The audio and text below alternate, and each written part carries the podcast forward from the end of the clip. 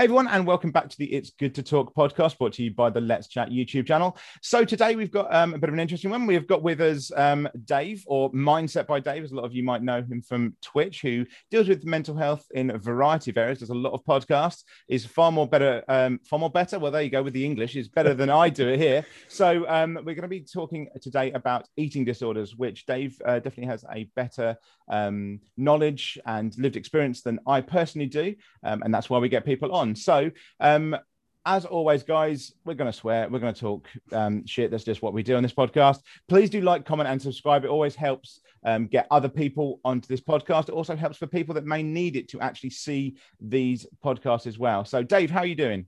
I'm doing really good, actually. Yeah, I'm having a great old time. How are you?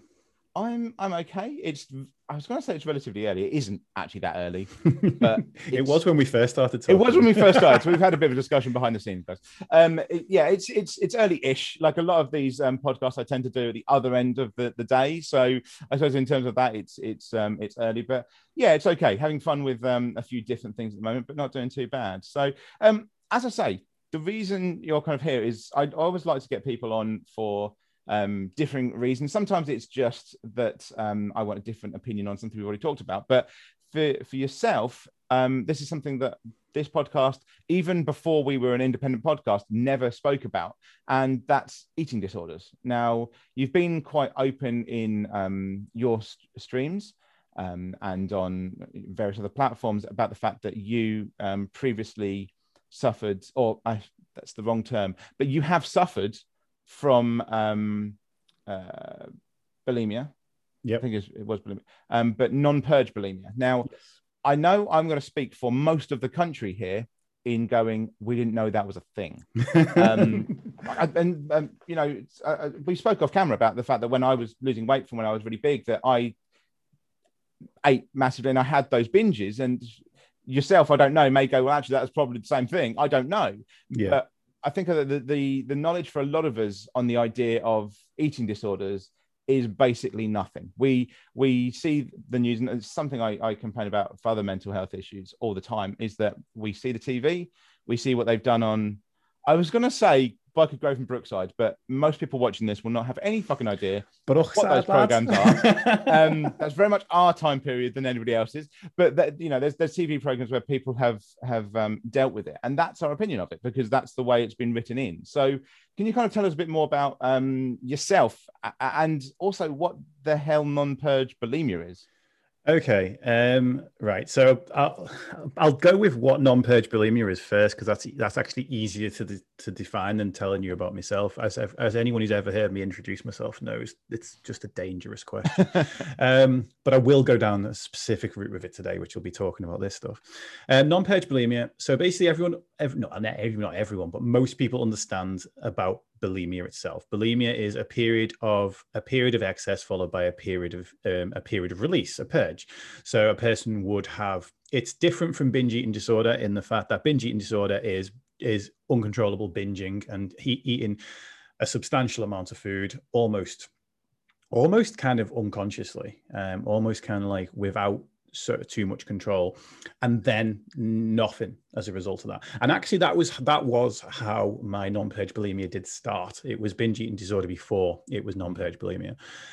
And actually, you know, you said like most people wouldn't know what non-purge bulimia was. I didn't until I studied eating disorders. And finally I was like, oh, right. Okay. That's what I did, looking at the behavior kind of pattern of him. So purge bulimia is basically where you binge and then you purge. That could be immediately, so like a person would vomit or use laxatives, or it could be like the ratio's not 1-to-1, for example. So it's not every binge equals a purge. It is for a lot of people, but it's not always. So it could be like 6-to-1. You know, you 6 days out of the week you binge, 1 day out of the week you purge. And non-purge bulimia is essentially the same, but instead of controlling the calorie perspective through purges, you control it through starvation. So and again, I didn't even realize I was doing this when it was happening, but I would have these long periods where I would just fast. And the very first time it actually happened was a charity event for school. So I thought it was totally and utterly for for benevolent purposes, really.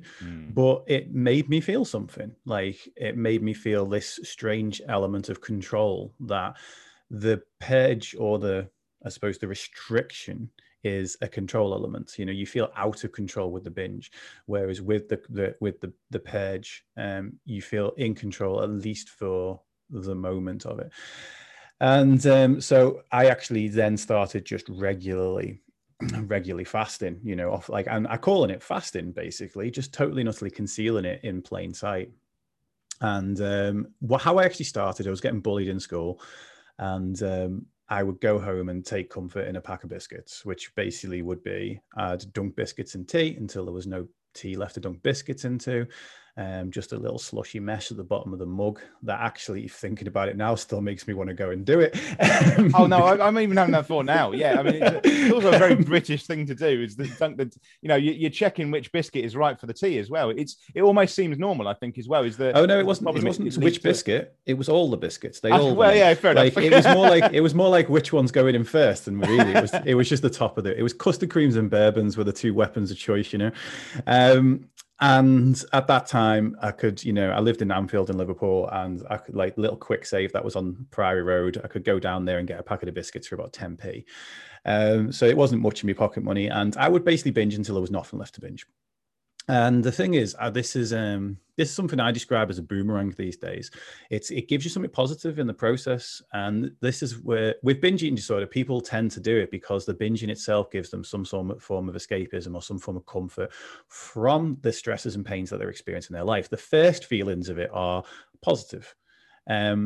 Then the boomerang comes whipping back, which is, you've got the 99 problems that were there before, and now you've got the self-loathing. Now, the self-loathing wasn't there. I don't even remember when it kicked in, to be perfectly honest. But I know it kicked in. I can't say whether it was the first week or the first month or even the first year, but I went from being bullied in school about two things. One, I had the audacity to put my hand up and answer questions in class. And number two is I had a very poor family at the time. So I was bullied about not having, it was Kickers or Rock Ports were the two most popular kind of, the only thing I was in, you know, obviously a UK school, which means we had uniform.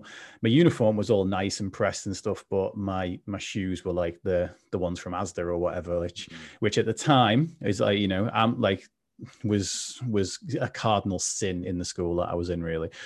And then I started getting bullied about my weight, but instead of then doing anything about the weight, I just still carried on going back to the food. So now I'm getting these extra feelings of remorse, and the whole thing just becomes a cycle, you know. The problem is, the feeling bad makes you turn to the behavior, but then the behavior makes you feel bad, which makes you turn to the behavior. So it becomes a bit of a cycle. And then it was year 11. Year 11 might have been the sponsored silence. There was like two things that people thought I could never do. One, because by that point I was like, you know, heavier in stones than I was in years, you know. Yeah. The heaviest I ever got up to was 23 stone 6.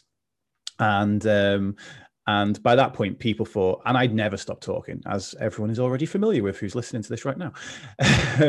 So there were two things that people thought I could never do. One was a sponsored silence, and one was a sponsored fast. I did this first sponsored fast, and from that point on, it was like, okay, I like the feeling of this restriction. Now, the restriction, or the purge for purge bulimia, is another one of these boomerangs. It gives a person something. There's two things that the purge tends to give. And I have purged a bunch of times as well, but I just can't stand it. So thankfully it never took hold. But there's two things that the purge gives. One, it gives the element of control back. Again, in a short space of time, boomerang going forward. But it also gives a state of euphoria. So it's kind of like it gives a certain pleasurable state, which can, for a lot of people, become something that they actually want and they enjoy. Which, again, it's like, this is the whole thing. It's one of these boomerangs, because it gives that state, and when that euphoria fades, or when that level of control fades, the boomerang comes whipping back, and you realize, actually, this thing is in control of me. I don't like the way I really now, by comparison, don't like the way I feel. If you've never felt in a euphoric state before, then normal feels normal. If you have felt a euphoric state before, normal feels worse. It feels less than normal, because it's a comparison. We have a baseline in these things. So when a person then goes back to feeling normal, so to speak, which I already had intimate. I think probably the reason I didn't maybe take to that so much is because I have type 2 bipolar disorder as well. So I already have intimate familiarity with very big highs and very big lows. So I'd experienced euphoric or manic states just naturally from life by this point. So I guess that maybe that was a saving grace. I don't know. So from that point, I then carried on doing that until I got involved, until I was 24. And when I was 24, I basically had a friend at New Year's Eve, like, you know, high on coke, several drinks in the system at the same time. And at this point, this is when I was 23, so I'm 26. And he comes up to me. I possibly was wearing a t-shirt that said fat people are harder to kidnap at the time. I certainly had one at that time period. He comes up to me and goes, right, over the next year, you and I are going to see who can lose the most weight. And next year at New Year's Eve, we're going to do a photo. We're going to take our tops off and have some photos taken. And the winner is going to get 500 quid from the loser. And first of all, I was always one of the type of person that my sense of humor basically was my suit of armor. So no one would ever have known that I was bothered about being overweight, like ever, like hence the fat people hard to kidnap t-shirt. And I was like, oh, fuck that. I'll take my t-shirt off now. Where are the bloody cameras? Bring it on, you know, like, but one thing I realized, you know, 3 days later after sobered up and the come down had happened, was he's like 15, 16 stone and would probably drop to 14 stone.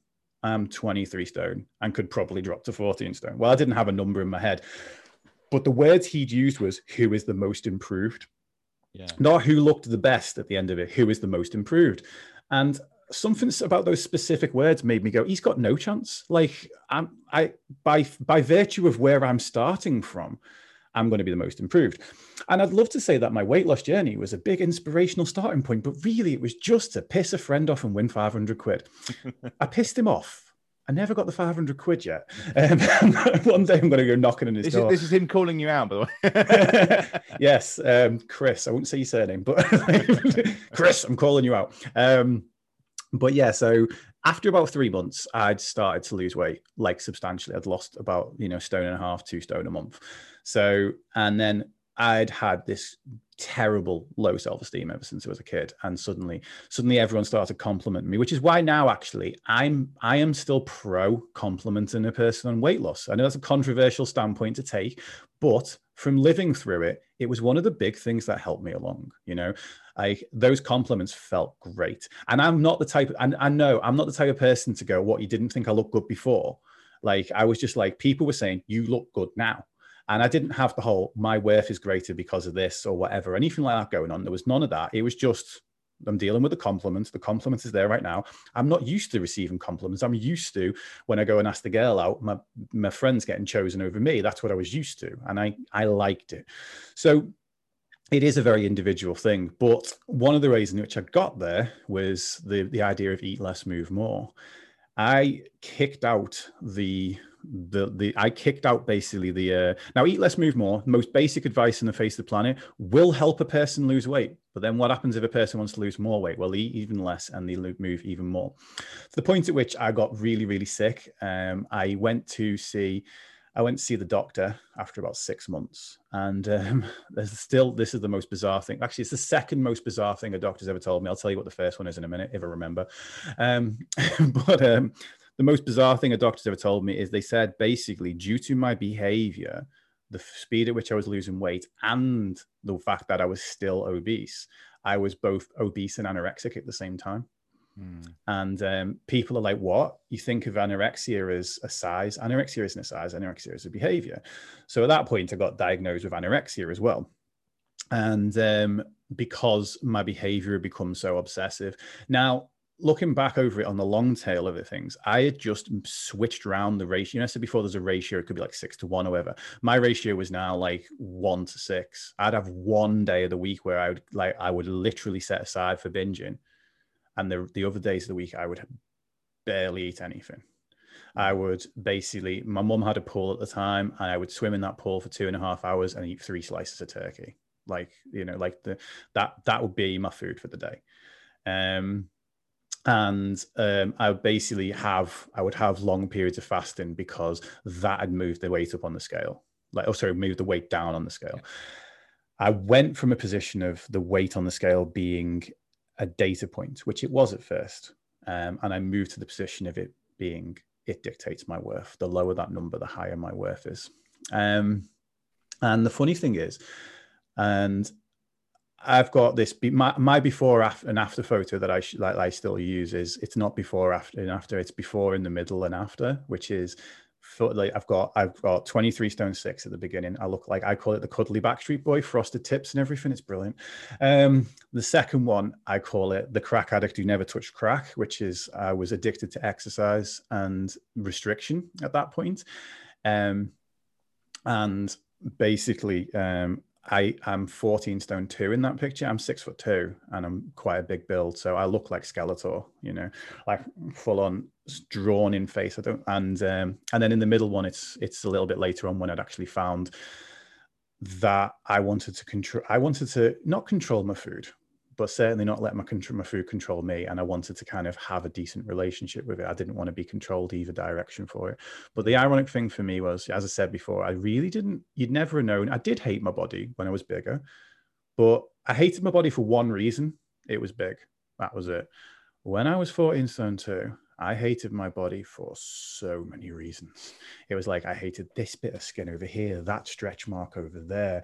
And then I started hating weird things like, not even to do with my weight, but like my beard didn't grow as even as I wanted it to, or, you know, that's why you always see me from this side on the camera, because if I go over there, I've got an empty gap in the, I'm not embarrassed about it, you know, like, but yeah, I started like, don't like, no matter how skinny I got or whatever. I mean, I got down to having, I called it a 7-pack. Everyone's like, what the hell's a 7-pack? I said, well, I got to 8-pack level, but the bottom two would never separate. So, but that's just because of loose skin and stretch marks and stuff. And if it had, and it's like, well, you need to lower your body fat percentage even more. It's like, if I did that at that point, I would have been, there'd have been nothing, or, you know, there'd really been nothing left of me. But I did get into that point where it starts dictating what you do on a day-to-day basis, you know, stressing because there was a year where there was a bunch of weddings, or there was a year, my wife really loves to travel. And the only time I'd really traveled before that was to go to Thailand to do training. And because I was obsessed with Muay Thai as well. And I would stress over the fact of like of a holiday, because I know that when I'm on holiday, I want to be able to eat and drink and all the rest of it. But and it was a good few years. But the thing was, the fitness industry at the time, I was learning about intermittent fasting, and I was learning about refeeds and cheat meals and all of these things. And I'd become a personal trainer at this point as well. And I'd started my training to be a nutritionist, and all of this just made sense. And I still hadn't done any work on learning about eating disorders. And all of this just allowed the eating disorder to just sit there in plain sight. You know, like I would eat nothing for 6 days of the week, basically nothing. And then on a Saturday, I would have a refeed. And a refeed would be, I'd go downstairs and start making breakfast, but I'd already put loads of stuff in the cupboard throughout the week. And this kept me psychologically like not craving things during the week at all, because my brain was just like, Saturday. And I would then eat to the point of nearly being sick on a Saturday. By the time I was even making the breakfast, I'm there kind of like, you know, making some bloody bacon paninis or whatever, and I'm there like stuffing a Krispy Kreme donut in my hand, in my face. You know, I'd buy a box of those 12 Krispy Kreme donuts and go through most of them in the day. And then obviously it had to be, well, actually I wouldn't go through most of them in the day. I'd go through all of them in the day because I couldn't throw them out at that point. There was a point where I was like, and actually there's one little phrase I want to actually say here, because otherwise I'll totally forget to ever come back to this phrase. Is it took me a long time to realize that whether you put it in, when you're binging, whether you put it in the bin or you put it in you, it's still a waste. In fact, it's actually more of a waste to put it in yourself than it is to put it in the bin. We get brought up with the whole, you know, don't throw away food. There's starving children in Africa. We, you know, we literally, especially our generation, we live through Band-Aid and all of that stuff. Yeah. All that imagery is still there. But the thing is, if it goes in, by that point, I'm basically a bin. You know, so I'm putting it in me, but I'm actually now, you know, if I put it in the bin, it doesn't impact me. See, was that really hard for you to get past? Because, I mean, I'm thinking, and for those of you in the US, you may not really get this, and it's not actually a North-South thing that I'm going to say here, but I know because my father's from the North, he's from Yorkshire. and as you say, for my generation, I think there's 2 or 3 years between us, is there's a very, very much, especially I find it in the north of me anyway, where, like you say, you can't waste food. How dare you waste food? Like when I was young, I mean, my parents were born during the Second World War. So it was very kind of, you know, you do not waste food. So was that actually like even harder for you to kind of realize, because you just went, but I can't, you know, you're almost kind of stopped. There's something kind of going, I can't do it. It's not right, you know? Yeah, absolutely. And this is like, I mean, again, bear in mind that I grew up with a very poor family.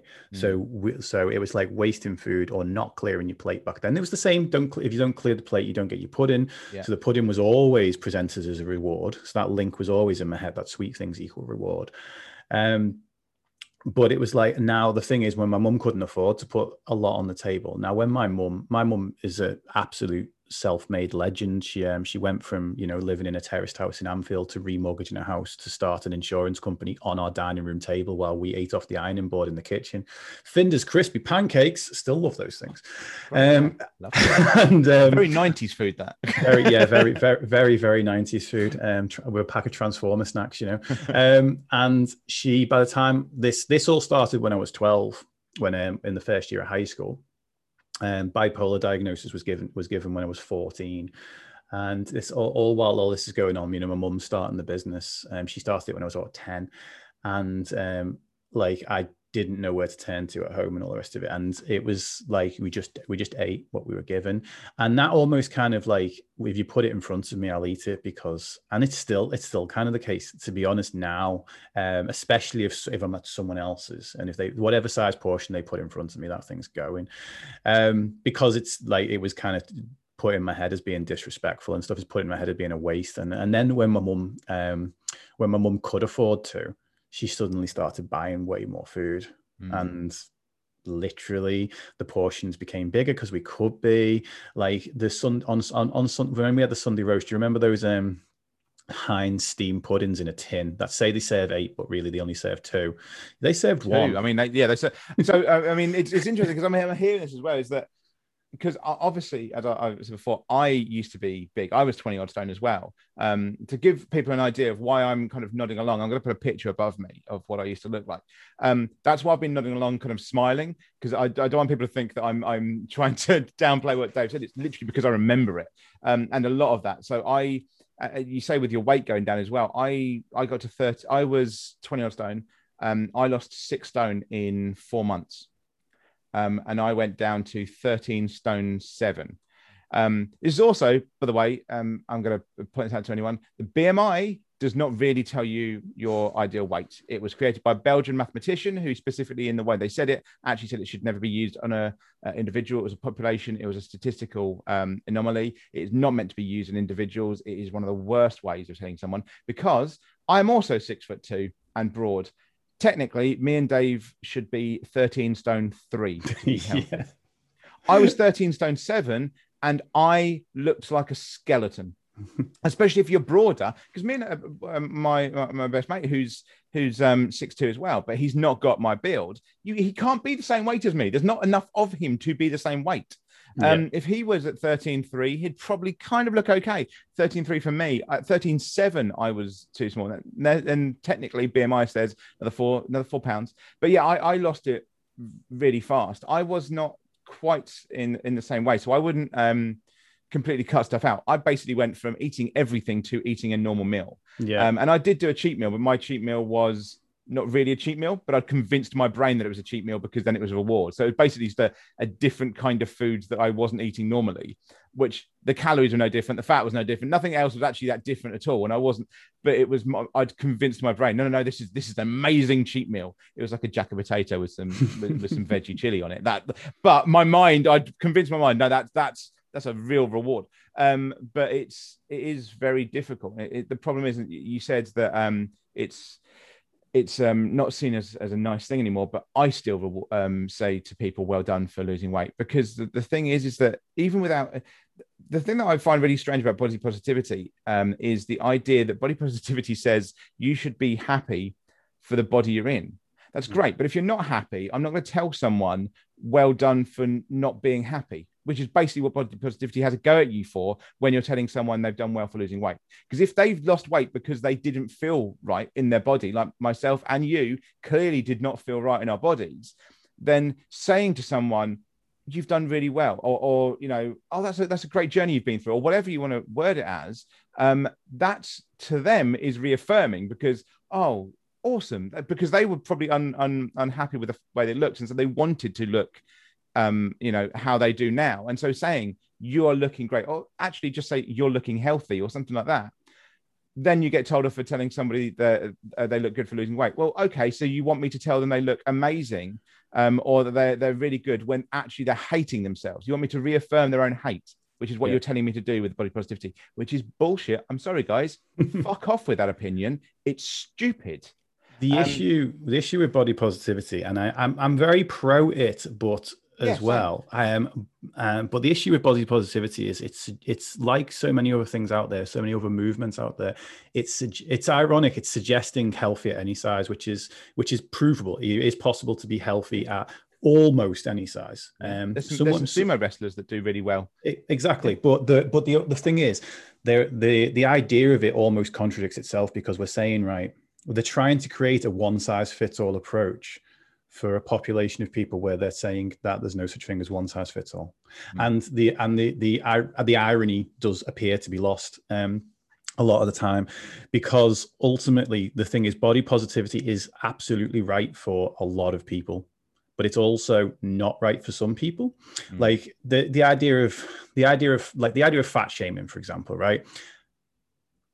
I am extremely against fat shaming, especially when it's out of context and you don't know the person, right? Fat shaming, trolling, all these things, like telling someone to man up, and all these things that are kind of like, people like to put a black and white, you shouldn't say them on the right. And really, it's more like you shouldn't say them to people that you don't understand and don't know, because there are many people out there. For example, David Goggins, and I don't relate to Dave Goggins in the slightest, but there are many people out there that actually saying those things is the motivator for them. And I would say it's about, like, I've got this expression on my show, which is, we don't guilt ourselves into greatness, right? Which is me saying, don't beat yourself up, don't beat other people up. Great guilt isn't this foundation of greatness. But I always acknowledge that actually, for one out of every 200, or one out of every 1,000, or whatever, it really is. And what I say is, actually, if guilting yourself brings you to greatness, then use it. But for the vast majority of people, and especially, you know, your vibe attracts your tribe and all that, the vast majority, guilt doesn't work on me, right? Okay, admittedly, say that friend saying I did, that wasn't guilt, that was an opportunity to win.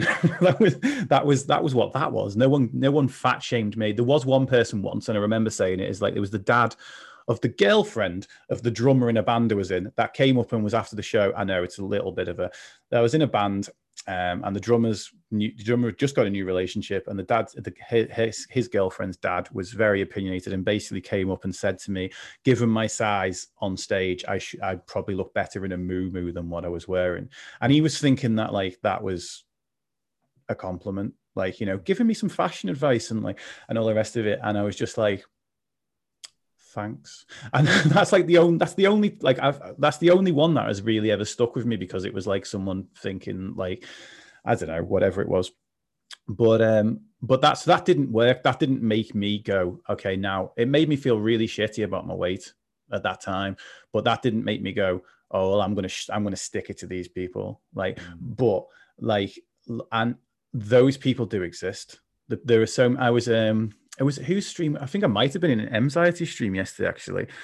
And she was saying that people saying you can't do this is the reason that she does a lot of things.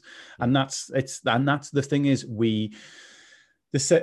we instantly discredit these things because we're looking for a one size fits all approach. And we're actually really ideally looking for a one size hurts zero approach. I've never said that before. I need to write that down. I've got nothing to write on before. New tagline for Mindset by Dave's Twitch stream.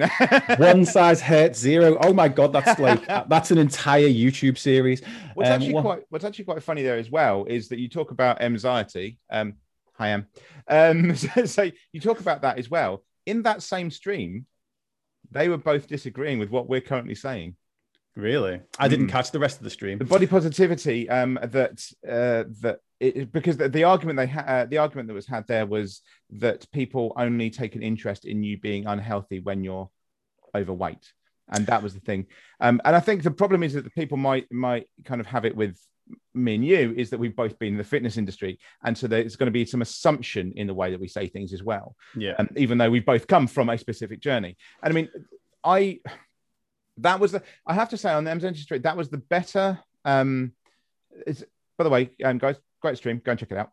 The one thing that was on there was that it was a better argument than I'd ever heard before about it. It was to say, you know, actually, it's not so much that the argument in general, it was the fact that the people saying it would never tell someone, have you eaten enough today? Have you drunk water? How are you doing in general? It's just they go, well, you're a bit overweight. You know, it was that argument, which I can see to a point. But the problem is that if you are healthy and overweight according to, let's say, the BMI, which we know is bollocks, then that's one thing. But the problem is we know medically there are issues along the line. This is where I have the issue because we're, again, it's like what we were talking about off air before we started speaking, which was the idea of a narrative. It's like, I'm not interested in following a narrative. I'm interested in what is right. And yeah, you're right. There are sumo wrestlers out there that absolutely do fine. And I understand when we talk about things like beauty and things like that, but when we're talking about health, now there is, are there people who are morbidly obese out there that actually all of their health markers are fine? Yeah, but there are also people out there that smoke that their health markers are actually fine. And we're okay with that, you know, like the cancer research campaign 2 years ago, which it was saying obesity is the second biggest cause of cancer. That was literally what it said. Obesity is the second biggest cause of cancer.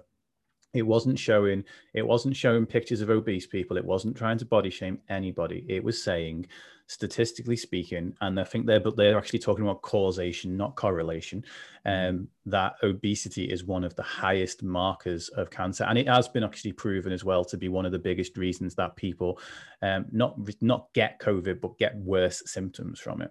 And it's like, we are now being told that in the interest of an agenda or a narrative, which is to be body positive, that these things have to be off the table.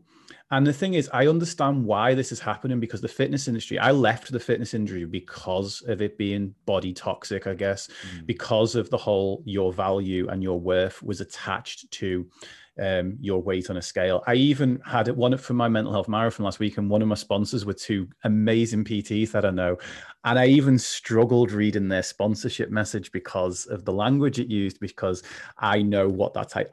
How my first foray into mindset was helping undo eating disorders that had been given to people by personal trainers.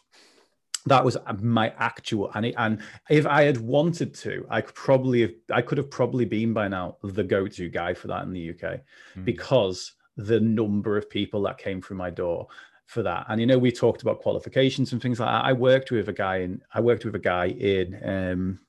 in America, in Boston, who had been seeing an actual psychotherapist and a dietitian for years. And I did this thing called A Life a Day, where I give people a free hour of my time, like 365 people a year. And he basically came on with me as a client because he said after 40 minutes, I helped him get a better relationship with food than the psychotherapist and the dietitian ever had. And then he worked with me for like 3 or 4 weeks, basically managed to achieve... Siri's gagging in now. Managed to achieve intuitive eating and has now gone on to become a coach himself. And that was like one of my early like situations when I first moved out of being a PT. And this thing is that I could see how, again, most PTs would end up giving a person more than likely orthorexia. I'm not sure if you or the audience know what that is, but orthorexia is an obsession with clean eating and controlling what goes in. like I can't have certain foods, or I must track absolutely everything, and I must account for it with exercise and so on and so forth. So a lot of people have been given that, because obviously getting given a meal plan, getting told to track your calories, getting told to like do X amount of calories worth of exercise or something, it gives a person, and it gives people an obsession with those numbers. But like seriously, like people were like PTs. It's funny because obviously before, when I was a PT myself, none of the PTs wanted to pass their clients over to me because I was a PT. But then when I moved into being Mindset by Dave, it was like suddenly it's like all these PTs like, oh, here's all these clients that we've been struggling with. We've been struggling with relationship with food for, and honestly, like the number of referrals I still get for that now is massive, because of that reason. And that's why I left. That was why I left the fitness industry. I wrote a poem called Wealth and Fitness about it, which is like, essentially we keep a person feeling insecure about their body in order to keep a person coming back for more. That's how the fitness industry, and the funny thing is, that's how, like, we're not going to get sued by Slimming World or Weight Watchers for this, are we? But like, that's how Slimming World and Weight Watchers work. They work off a retention model, right? That's, yeah. I do what I do. I call it the world's worst business model, because I'll try and help a person overcome an eating disorder in one of those free calls. It's like, and people are like, that can't be done. It's like, well, no one really wants you to know that that can't be done. I'm not saying I can do it with everyone, but like, no one wants you to know that that can't be done, because if that could be done so easily, not easily, simply, it's never easy. Then what, like, you know, why do we still have eating disorders? Like, why can, and it's like health and it's an industry. It's the same as vaping. Everyone kind of went, oh, vaping's really helping people get off smoking. I'm like, yes, technically it is. However, as a business model, it doesn't make sense if all it's meant to do is to make you stop smoking. Mm-hmm. And there's a reason that Hamlet, who make fucking cigarettes, have their own vaping company, because all they're doing is moving you from one to the other. So yeah, they just keep doing it with that. But yeah, it's interesting. We said before we came on camera about taking different opinions in when we do these things as well. And as we said, the person we've mentioned, their anxiety, clearly has different way of thinking than us. And that's a fucking good thing, guys. We both get on with anxiety. We both go into that streams. Sorry if we're saying your name a lot, Em, and you don't like it. I apologize. But, you know, we're talking about that. Me and Dave don't agree on everything, but we still enjoy having those discussions. So the stuff about, I'm sure that anybody that didn't agree with us is automatically just turned off now when we've talked about this idea of actually there's reasons and there's levels to sizes and whether you're healthy and everything like that. But the point is that you should actually look into it. And it's, I mean, actually the point is you should stop looking whether the statistics are right or wrong or not, and look into whether you are. It doesn't matter if people can be healthy at any size, that's cool. Are you healthy at whatever size you're at? Like, we should all look after our health. Like, I hate the word should as well, but I'm going to go with it. We should all look after our health. And I probably don't look after mine as well as I could do, but hey ho. But that's the whole thing, is like, we spend so much time like arguing about this and having opinions on other people about what we see of them. And that's where the issue is, forming an opinion about someone like based on their look. That's kind of the issue. Body positivity is about promoting being happy in yourself. Now, here's the thing. So is self-esteem. Now, and that's why people come into my stream all the time, like, well, you talk about you are enough. If you are enough, would you ever stop being better? It's like, no, it's not about that. It's about, are you happy in the skin that you're in right now? And if you are, like, if you're happy in the skin that you're in within right now, how are you then going to move forward better? Going back to my expression, you don't guilt yourself into greatness. Like, I don't find many people who sit there telling themselves they're not good enough that basically find it easy to take that journey of getting better. They think that they're beating themselves up to the point of which, if I think I'm not good enough, then I will continue to strive to be good enough and I will do it. You get people that do that. You get people, but they're never happy about what they've achieved. I was never happy about what I achieved until I realized that being happy in my body was about being happy with the body I have, not striving to be happy in the body I will. Like, and this is the whole thing, is like, that's why I don't like the phrase, I'll be happy when. I said that, I'll be happy when I get to a certain weight. Now, the reason I don't like that phrase is because you're actually secretly saying, I won't be happy until. Yeah. So if I'll be happy when I'll be happy when I've got a healthy BMI. I never had one. If you do have a healthy BMI, you may not actually be healthy. That's the most ironic thing about it. But mine was, I'll be happy when I get to 90 kilos, because 90 kilos was the weight I wanted to fight at. What's that in stone? I don't know kilos. 14 stone 2. Oh, it is 14.2. Okay. Yeah, so that was why I got to 14 stone 2, because actually it was 89.5 kilos because I needed to weigh in at 90, so I had a little bit of a leeway. Even that, the disordered eating around weigh-ins. Oh, that was a whole other thing. Like, you know, I would be so specific with the food I would have in the 3 days building up, and then I would starve myself from 2 p.m. I wouldn't allow myself to eat after 2 p.m. the day before. And then I would be in a hot bath and doing all the dehydration techniques and all that stuff, just so I could basically weigh in at 89.5 kilos in the morning, get cleared for a fight that was happening like 3 hours later, and then suddenly put on like 6 kilos or whatever, like a stone basically. And the thing is, everybody was doing that. And this was like a amateur, like not even amateur really, like into club level, which was everyone's a winner, baby. You know, there was no decisions. We weren't even doing it competitively. This was like the entry level before you even got into the competitive stuff, and every single person in there was doing it. And so it became again not only expected but championed. People would encourage you to behave like this. People would say this is the way you've got to, and it was just normalized. That's actually the same with all kind of tournament fighting. So I used to be a tournament fighter. I'm a martial arts and self-defense instructor, if anyone doesn't know, if you check on my other podcast. But yeah, it's the same with all of them. They all martial arts tournaments seem to have the same kind of thing, and because of the way that they're set out, it is very kind of, you hit a certain weight, and actually some of them, depending on how they're structured, will kind of go, well, you're now in a completely different range because you've not quite hit it, so we're going to completely fuck up your day by doing this to you, and it messes with your head as well. The way they do it for martial arts is not good. It's got better. I mean, when I first started in martial arts, I first graded in 1989, so back then we were a lot less nice to each other as well, so things have improved, but they haven't on all things, certainly not for that as well. I was going to say, quickly jumping in, I know I interrupt people, guys, it's fine, but just because before we go past it is the idea what you were saying about with the cancer research. Oh yeah. The thing that I find not amusing but strange about that is we've said that being obese is a second cause of cancer, and that's seen as an attack on cancer. Oh, sorry, as an attack on obesity.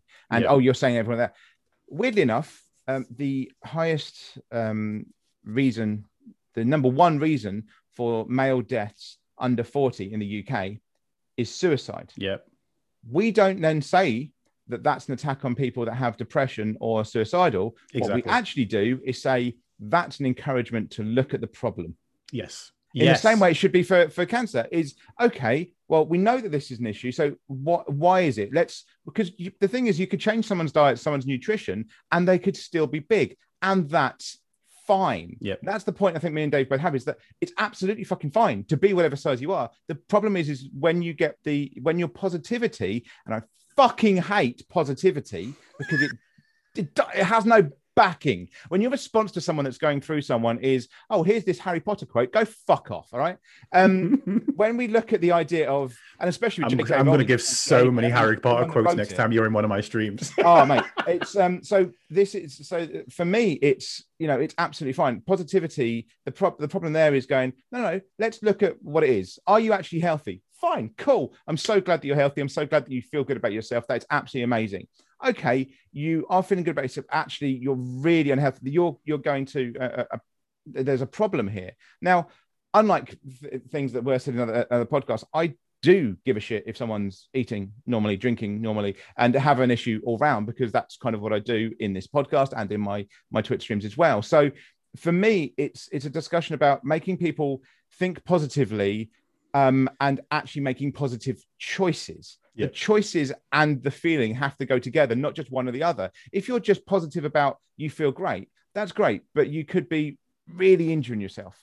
And vice versa, if you're just positive about the change you're doing, but there's no actual, as you say, with getting to a certain stage, if you're just positive about the change you're doing, but you're not actually positive about your own body, then you're fucked as well, because you're going down the other end of the scale or up the scale. You need to have a discussion about both. And so that's why when you talk about, you know, it's the number one, it needs to be a discussion about, okay, so what's happening here, rather than going, oh, well, that's an attack, because fuck off with this bullshit about, oh, it's an attack. It's a fuck off, all right? Just that constant idea that everything we're saying is an attack because it doesn't ascribe to the way you're saying it. I don't care. I just don't care. You know, there was that thing that went around TikTok a while ago when someone was saying that against religion of just, I don't care. And that's the same with me to this point now. It's, I don't care the opinion you're causing about something, because if that's actually detrimental to people, then that's fine. You have that opinion about yourself and you have that. But if you're making it a detrimental thing to other people, or you're bringing them up or down in some way, whether it's health, mental health, and the two do go together quite well, then you're the fucking problem as well as everyone else. And it really does cause an issue for me. The other thing as well is that I actually, one of the people I like, weirdly, people would think of as being one of the positivity lot, but I don't think he is. And he's not mental health or anything like that, is Gok Wan. Because whenever you see, if anyone's ever seen Gok Wan, he used to have the phrase, it's all about the confidence. That was his phrase. And that's actually a very good phrase, because he never said to a woman or a man, as you did occasionally have men on, he never said they were too big. He never said they were too small. He never really commented on their weight at all. All he did was make appropriate choices. It allowed them to make appropriate choices for what they wore. And that's not to say that he told people off for wearing, you know, something that showed off a different figure. He did just go, look, this compliments you. This looks really good on you. And it's your confidence. Your confidence is the main thing. If your confidence is pushing through, then we're fucking doing a great job. And he'd done it because he had also lost a hell of a lot of weight, and he wished he had the same thing said about him. So for me, that's the thing as well. It's the confidence. It's that choice. It's that actual mixture of these two things that seem like they're opposing can actually overlap. There's this weird thing that people's, when two people talk, you might get some kind of discourse. But other than being in the corner shouting at everyone that doesn't agree with you, fucking have a discussion. Anyway. Yeah. One more thing on that what I want to say is that it all comes down to assumptions, right? And what I guess the body positive movement is saying is that you can't make an assumption on my health based on my size. Yeah. Okay, I agree with that statement. Yeah. You can't make an assumption based on your health, based on your size either. I can't make an assumption on my health based on my size. You know, it's like, and that's what we just said is like, okay, get yourself checked out. Go for it. If I know, again, could be speaking from a position of privilege because, you know, I'm a cis white male with the NHS behind me. That'll give me a health check if I want one. Well, maybe over waiting list, but I'll get one eventually. But if you are able to get health checks done, don't just assume. And to be honest, that's what we should all do, really. You know, women, check your breasts for lumps. Men, check your balls. It's like, get a prostate exam done. It's like, you know, it's like, get checked on these things. Stop arguing over Twitter about whether populations as a whole are healthy or not. And remember that the statistics do not speak to individuals. Right. And, you know, like, yes, there's always anomalies. There's the person that smokes and drinks every day of their life and lives to 100. And then there's the person that never puts a so-called foot wrong in the ideas of how we should live a healthy life in society and then dies as a teenager. It's the Uncle Eric effect. It's the Uncle Eric effect, which says, these are what the stats say. Yeah, but I've got an Uncle Eric that smoked every day since he was 2 and he's 104. I'll go more with the assumption thing is, don't just not assume that, but also don't assume what my agenda is. Yeah. We're not going to assume anything about you, so don't assume what we're saying. I can tell people what my agenda is. Well, yeah. Don't assume. It's one of my biggest bugbears is when people make an assumption. They'll make an assumption of the way I look, the way I sound. I mean, I've had people come in to my streams who made an assumption because of the way I sound about my political views, and they're fucking wrong. They're the exact almost exact opposite of what they were saying. But again, anyone in America that watches, my voice, as Dave will know, because I'm sure there's an inbuilt hatred for this voice somewhere, is that with this, wow. I don't have an inbuilt hatred into your voice. Well, no, I mean, in terms of Southeast England, this is a Southeast England voice, and there is a background in how people from this part of the country may vote and may have opinions on certain things that may affect, for instance, where Dave lives. And that's why there's an assumption that some people make, and people have done it in streams. And don't assume something, because that's just as bad. You're saying that I shouldn't assume your health. No, I shouldn't. I'm not assuming your health. What I'm doing is to say, have a discussion, have a look into it. If you're perfectly fine, you're perfectly healthy. Like we say, you know, you've got Tongan rugby players. You're fucking huge, but they're also incredibly healthy. You've got sumo wrestlers. If you ever look at a diet of a sumo wrestler, oh God, that's some good food. And there's no, it's not fat. It's not, it's wonderful. It's fruit and veg. It's, you know, it's a great diet and they do a lot of exercise and it's very good. But you know that because you've had the discussion, you've looked into it. And it may be that time where you just get the time to reflect and just go, like I'm actually eating shit. Like there's a problem here. Now, but then don't go to me and go, oh yeah, but you're just trying to attack me. You're just saying it because you wouldn't say this if it was this. You wouldn't say that. Yes, I fucking would.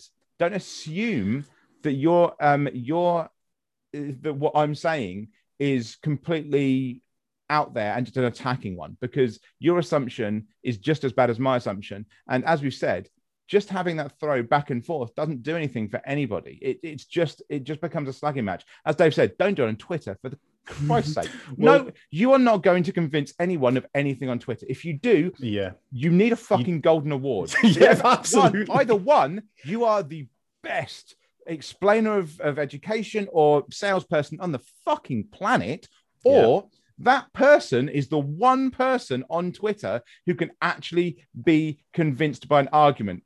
And that person also needs an award for being able to be convinced. You know, wow, you actually took ideas and opinions and facts into an argument. Fucking hell. You know, not going to work. It's not going to work. It very, very, very, very rarely works, even when you have a discussion. When me and Dave are discussing things here, it may give us an idea of going, oh, I've never thought about that. It's not going to change our opinions right now. We may go off and go, oh, what about, I hadn't thought about that. And it might linger, but the actual discussion doesn't do it. So you're not going to change someone's opinion like that. You can't have an argument and then suddenly go, oh, well, I mean, I know there's plenty of political discourses that do it and have a discussion and then have a vote afterwards, immediately afterwards. Well, people have this opinion, people have this opinion. Okay, let's ask them 5 weeks in the future when they've actually done something. Yeah. This immediate thing on Twitter and everything like that is not going to help.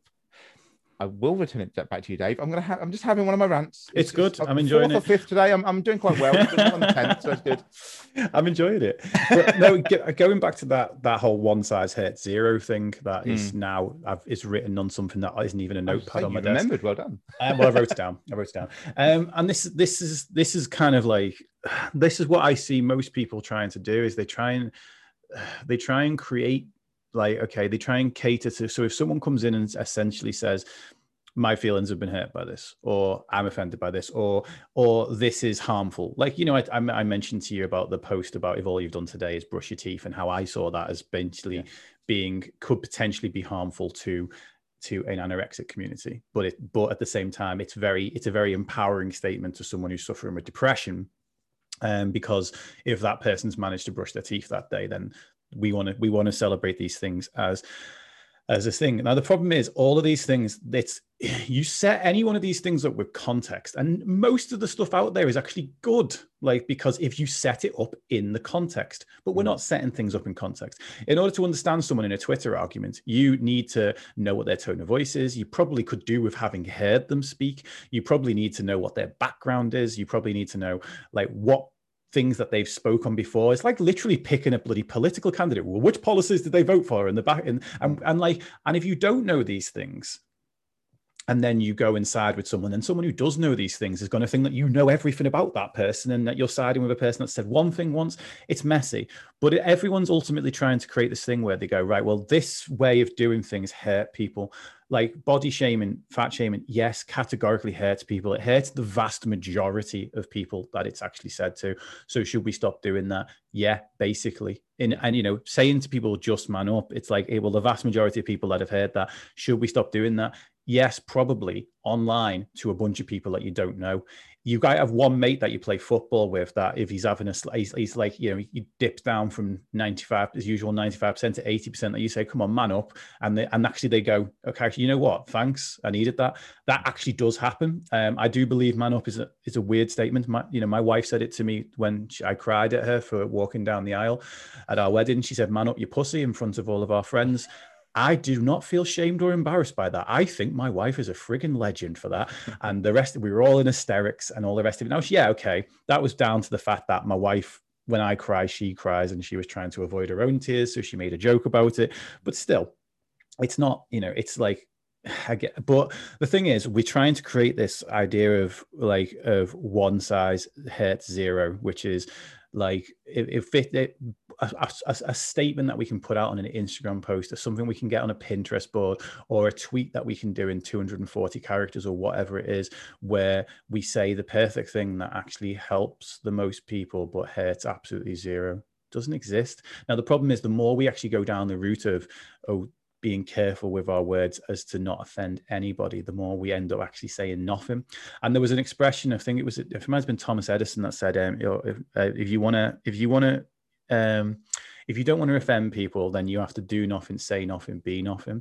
And then last year, people who were saying nothing were getting pulled up. Like, so a person that would sit on, like, people were getting pulled up for what they hadn't said. So you haven't jumped on this cause, therefore you're a bad person. You haven't spoken out about this. And the thing is as well, is that sometimes it's like, hello, you person in England, you haven't spoken out on this matter that is to do with American politics that you actually know nothing about. And you haven't spoken about this, therefore you are, like, you know, you're, and it's the problem is we've lost the methods of communication have evolved, but they've not really evolved. They've evolved in a way that our human brains haven't evolved to keep up with yet. You know, like why having these type of conversations like with us right now, I can see your body language, I can see your facial expression, I can hear the tone of your voice, you can hear the tone of my voice when we eventually allow the other person to speak, because we're both just as good at this. but we can see how these things are landing. We can take the time to add nuance into them. We can use inflection. We can do all of these things. Twitter doesn't do that. Like, that's why I think I really love streaming. I get 6 hours to explain myself every Tuesday. If something seems to start going pear-shaped and something gets tried to take out of context, I can be like, no, here's all the context. But this is the whole thing, is we're trying to, and that's, I think this is genuinely why I spend most of my time in either podcasts or in streams and stuff now, because that context is back there. And I think we're leaning more back towards that. We're like, you know, I feel like, you know, Joe Rogan's a bit of a marmite for a lot of people, but I feel like his podcast has given us that attention span back, you know, like and other podcasts out there are giving us that attention span back. They're given, because literally we've just short formed everything. Everything's been like, let's make it even shorter, even shorter, even shorter. TikToks, like. Oh, TikToks had the worst thing, because they literally had a thing that was called No Nuance November. Fuck right off with that. What? Literally, yeah, they had a thing. It was literally No Nuance November, and they just made comments. And I'm like, yeah, the nuance thing really annoys me. I've always talked about the nuance with a lot of arguments. If you take out the nuance, then you take away any basis for it. Joe Rogan, for instance, is an interesting one, because with Joe Rogan, he is a product of toxic masculinity, but then so am I. So are you, to a point. We are former tournament fighters who were in the fitness industry in some way, who have benefited from being cis white males. We know this. We are products of it. And Joe Rogan will say stuff that you just want to go, fuck, shut the fuck up for a second. Yeah. He'll say something, but then he'll say something that is incredibly the other way, and incredibly nuanced and socially progressive and wonderful. But the nuance, the lack of nuance, says, well, we ignore him. We ignore him because we ignored everything. No. He has an opinion. Yes. You may hate 90% of his opinions. It doesn't mean that the opinion that he has said that actually is really progressive is null and void because you don't like the rest of it. There's nuance to everything. If you don't have context, it doesn't mean anything. There's a Mark Twain quote: if you find yourself on the side of the majority, it's time to stop and reflect. Yeah. And it's very true. When everyone's thinking the exact same thing, that's when we have an issue, because you should have nuance to kind of go, well, why is this? As we talked about, and I'm sure someone might clip it, or someone might go, oh, well, I'm turning off now, whatever, when we talked about obesity. But there's nuance to it. There's actual discussion about it, rather than just going, this is bad, this is good. No, that's not how it works. People aren't that simple. Individuals are not that simple to just be like, this is black or white, and that's it. The TikTok thing, the No Nuance November was fucking incredible. I'm very glad I didn't see that. Because it's that, okay, now we're actually encouraging out of context. Like that, I think at one point I said, I said, have you heard about that new Morgan Freeman and Brad Pitt film 8? It's basically 7, but the 8th deadly sin is taking someone's comments out of context. It's like,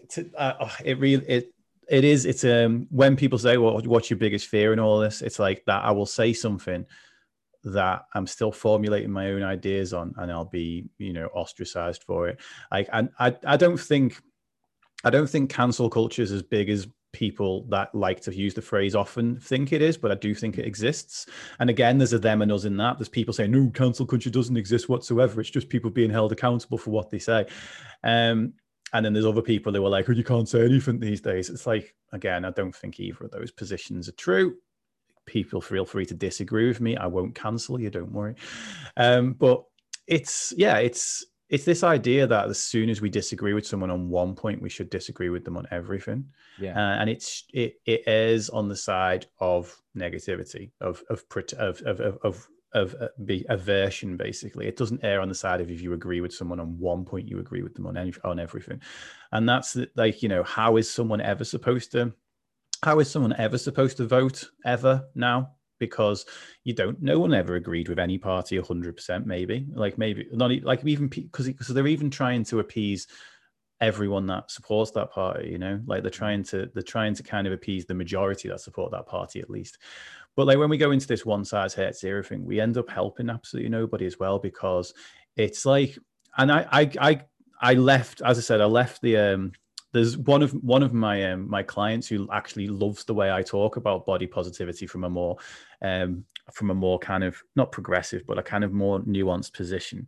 She tried to recently get me involved in a group that's talking about it, because she thought, and I'm like, she's like, you think your voice would really help you? I'm like, I don't think it'd help, actually. I think I'd just end up disagreeing with a lot of people, and and I don't want to spend my energy on that anymore, because right now I'm actually dealing with the nuance of the mental health industry, which has its own like partisan viewpoint of it's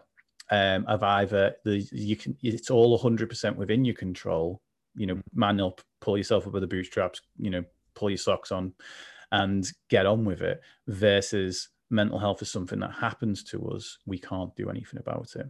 It's okay not to be okay. And again, it's okay not to be okay was never meant to create a hard left or whatever with a mental health. It was meant to make people feel validated for the fact that they're suffering, which I think is ultimately essential. But it is often used within the mental health space as a, okay, it's okay not to be okay. This is just the way it is. We kind of accept that it is the way it is, and we don't try and improve it.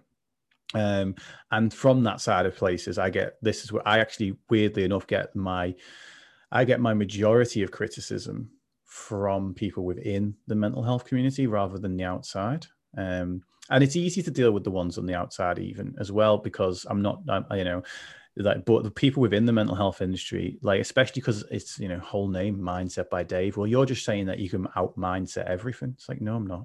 You've not listened to a word I've said. I'm saying that within every situation, there is a possibility for improvement. I don't know. And I'm not saying that improvement is on or off, fixed or broken, mentally ill or mentally healthy. I'm talking about, I've lived the first 36-ish years, 35 years of my life with bipolar disorder without knowing how to manage it. And I manage it through mindset techniques. Like, I'm not cured. I still have depression. I still have mania. I still have anxiety. I just know that if I remind myself that I lived those first 35 years thinking the depression is 100% of the time, the mania, it exists, but it's short, it's sharp, it's gonna come crashing down. So even in my depression, they became self-perpetuating, because I'm sat there thinking, I've got to do this forever. And that thought in itself made it feel even harder. And then when it came to the mania, like, instead of enjoying it, and not all people enjoy mania, by the way, I'm quite lucky in this. And I only get hypermania, which is what type 2 get, but it's less risky. It's less dangerous. I remember the vast majority of it. I enjoy feeling that most of the time, except for when I turn into an absolute obnoxious tit with it, which does happen. But then I can turn into an absolute obnoxious tit without mania. Just mania makes it easier. But basically, I wouldn't allow myself to enjoy that historically, because all I'd be doing is telling myself this internal narrative of, well, this is going to come crashing down. There's no point enjoying this. Oh, you're going to feel so much worse after this, because again, we deal with things by comparison. So depression after a period of feeling okay feels like depression. A depression after a period of mania feels like double depression. Yeah. So it's and it's probably the exact same feelings. It's just comparatively. So this is why I very much firmly believe that. And people are like, well, what about this situation? What about this situation? What about this situation? And it's always this idea that people play situational top trumps, basically, which is, it's nothing to do with Trump Americans. It's a card game where basically we're like, well, my situation's worse because this is why that'll not, this is that in my situation. This is like, you're like, I'll either be accused of being, of being ableist or being sexist, because again, like the person that's speaking to me is not cis white male. And it's like, and I'm not saying that every single person has access to the exact same improvement. I'm not saying there's a quality of improvement within mental health. I'm saying there's access to improvement, subjective improvement for a person. And that is what's just taken me, 7 minutes to explain that. So like, how many people are listening for 7 minutes? It's like, hopefully everyone who's listening to this podcast, but how many people are listening to 7 minutes for you to sit there and say that? And it's like, I remember 5 years ago in my journey, being the type of person, when I'd first learned to out mindset my depression left me alone for like 3 years when I first learned CBT and stuff. And I was like, yeah, complete this, sorted. And then it came back and, came back with a vengeance. And I'm kind of glad it did. Otherwise, I'd have probably turned into one of those bloody magnanimous pricks that are out there saying that you can out-mindset everything. Mm. But I did post back then saying, mindset is everything. It's changing all. This is before I was even a mindset coach, And I only posted, I think it was in January this year, mindset isn't everything. And it's like, because I wanted to try and get that point that I've just made across to people. It's not everything, but it's something. Weight isn't everything in terms of health.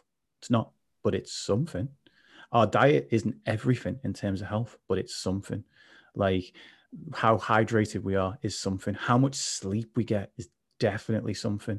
Having some form of purpose in your life is something. The one thing I will say, just because I go on about this a lot, is the appropriate sleep for you, yes, is something. Yeah. I get really annoyed by the woman from the Huffington Post. 8 hours is not appropriate for everyone, especially if you're a teenager, for instance. You actually need more generally because of hormone changes. I know I'm just butting in there, guys. I know that Dave was on a roll there, but it's one of the things that I always kind of go. It's important because people either try and force themselves to have more or force themselves to have less sleep, and actually, your body knows how much sleep you need. Yeah. Yeah, absolutely. But then that same point that you've made there is so right for everything within that. So like the appropriate diet for you, it's like, you're not a statistic. It's like, so people, a lot of people are kind of against stoicism because the narrative again of the mental health industry is reach out. And I'm like, okay, reach out if reaching in isn't working.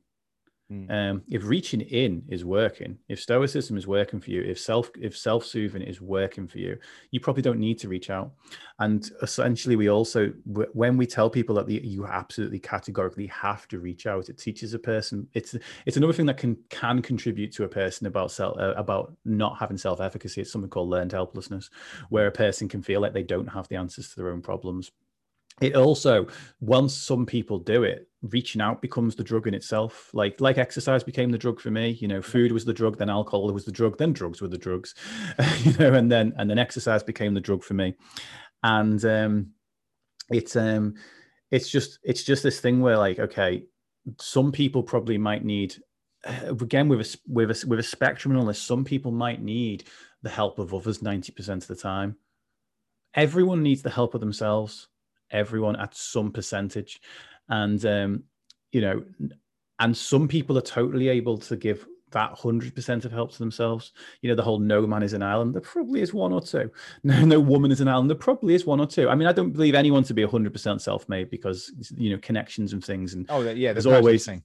Yeah, exactly. But I do believe that in terms of, again, it's not one size fits all in terms of mental health. It's not that everybody should have a therapist. It's not that everybody should have a counselor or a coach, or everybody should have a best friend to do it. Because as soon as you say that as well, if someone came around and said, it turns out that having a best friend is the number one cure for depression, right? Like, which is totally a freaking Lad Bible article waiting to happen or something. Maybe not Lad Bible, but like, let's go with Huffington Post.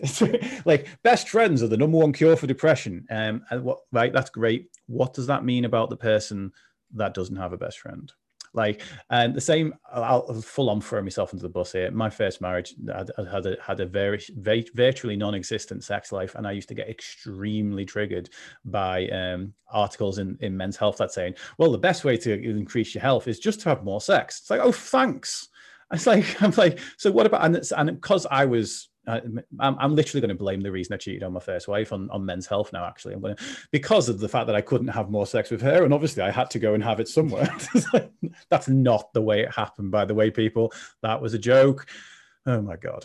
That goes back to a discussion we had before we turned it on, is that having a mental health issue isn't an excuse for being an arsehole. At some point, we're all arseholes. It's just whether at that point you are, you know, it's just the way it is. You know, you can do stupid shit, wrong shit, whether you've got a mental health issue or not. So there's always things, which is a nuance, which again is a nuance. There's this thing of the nuance. I mean, so if we talk about that as well, it's, so the quote, if there be violence in your heart, then it is better to be violent than to remain impotent. Sounds like a cat call. That's right. We're going to go for it now. Yes, let's go and fight. It's a Gandhi quote. It's a Gandhi quote talking about having that introspection and knowing yourself.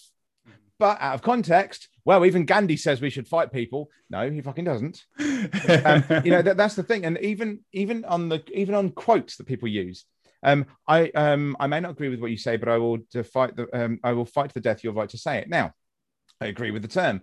Yeah. I agree with the quote. However, it's also out of context because of the fact that we use it and associate it to Voltaire. Voltaire never said that. Evelyn Beatrice Hall, who rounded up Voltaire's work, put her spin on what he said. So there's, even when you're looking at somebody's work, you can change it. And that's the thing. There's nuance in all of it. And there's the appropriate things as well. And like you say, with a lot of this, it's not just, I think introspection is the main thing, but it's when you're ready, because sometimes people do need to reach out. They do need to find someone, but they're not ready. And if we just go, no, you must do it, you must do this. No, they're not ready to do that. They're not ready to get forward from that. And I have the tagline, I'm sure you've seen, and I have the stuff for it, is turn on your light first. And it's the main thing is, one is the introspection. I always say with the introspection is if we asked everybody that's watching this, if there are any of you, thank you, that are watching this, if you're feeling okay right now, how are you feeling? Are you happy? Are you sad? What are you? How many of you could actually say with full confidence that you knew exactly how you were feeling? Because it's bullshit. You can't. And you scream at me. I don't care. You don't. You can't say it with 100% accuracy of how you feel. You can't go on those NHS kids pain things that go, which one of these faces are you? It just doesn't work like that. But if you have that discussion with yourself, you find, actually, how do I really feel? How do I move on from this? There may be some that you may be feeling actually fucking terrible, but you're telling yourself you feel fantastic, but you haven't dealt with something that happened 2 weeks ago where somebody made a comment to you and you haven't got over it. But actually, if you have that discussion with yourself, you can see it. If you do it in front of a mirror as well, you might notice that the eyes coming back to you in the mirror are your own, and they're great at picking up bullshit, and they're great at picking up your own bullshit. So you will realize when you're looking in the mirror that all that hate, all that shit that you say about yourself, that stuff that's running back in your head because somebody else called you something horrible that you've now gone and it's been playing on you. You say it back to your own face, that your face will start to contour, and you'll be like, the fuck are you on about? Like, that's what your mind will say back to you. So you have that introspection and making sure that you're okay first before masking it by helping others.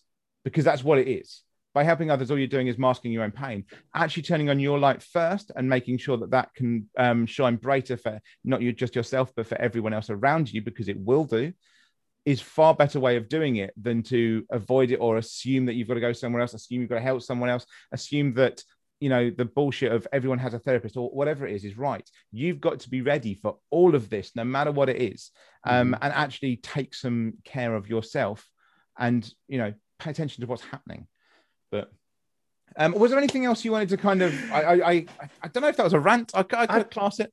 Was there anything else you kind of wanted to kind of bring up, Maine, before we close up, of like anything that we haven't covered? I know we've kind of gone back and forth, but we have, for one of my podcasts, we stayed on track relatively well, which is quite good. That's a miracle, because I can go on some sort of tangents all the time. In terms of eating disorders, I mean, in terms of eating disorders and everything around it, because that's the thing that I think people should remember here is, and again, fucking nuance, everything that we've discussed actually does come back to eating disorders. The fact that you've got to be ready for things, the fact of nuance when you're talking about stuff, everything around it, the messages of when you have depression or anything like that, they're all actually, they can relate back to eating disorders very specifically, especially for myself and Dave, and even more so for Dave, that it's only relatively recently discovered that you had an eating disorder. And that's kind of the point as well, is you never had that discussion with yourself. You were never able to take into the nuance of a situation to kind of go, oh, fuck, something's wrong here.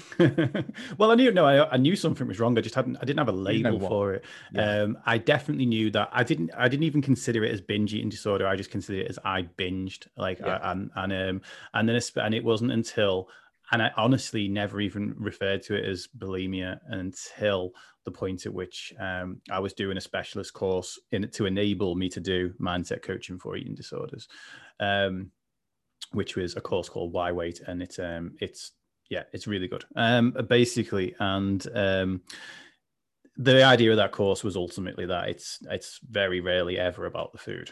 There's the occasional time it's about the food. And actually, one of the things that the person who ran that course was an a clinical eating disorder specialist at I can't remember the name of the institute now, but it's an institute down south that helps a lot of people with eating disorders. And she was saying that actually most eating disorders start from something that causes a person to have an issue with food. So it can be like a person has an operation and then can't eat for a few days or something like that, or a person has a reaction to a particular type of food, so then gets very in tune with changing their diet a lot around that. Or a person has an anxiety attack around a particular type of food, for example. So like, you know, you've just eaten a sandwich and you have an anxiety attack, and then actually we very much relate anxiety attacks to what has literally just happened. So if someone has an anxiety attack at like a specific junction in a car, for example, they associate it with driving, but more specifically that very junction. Our brain can ultimately be like, I've been through this junction 1,000 times, or I've eaten 1,000 sandwiches, but this one time it happened. So therefore anxiety equals this. But what was the point I was going to make on this? I can't remember. It was when I got the realization. I suppose there's two things that I would actually probably like to add in, because I think these will be of use to the audience. If anyone is struggling with an eating disorder, they might actually be able to. I'm literally quite happy to give out my full on the process I take someone through to overcome an eating disorder. Now, this is from a behavioral point of view.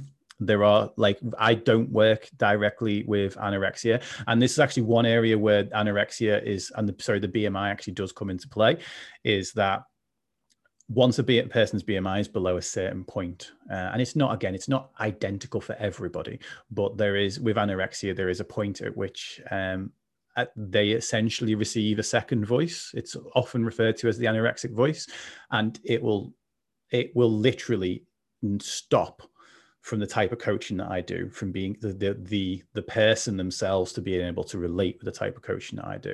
So therefore, they actually have to go through psychotherapy and stuff. And it was like, I saw a bunch of people again, whose attentions were absolutely in the right place this morning, posting something, because it is Eating Disorder Awareness Week. I saw these people are posting this morning and about the fact that we need to stop encouraging like changes in weight in terms of to be related to eating disorders. And with actually anorexia, until you get a person's BMI above that certain level, again, once you that voice is going to be there, and it's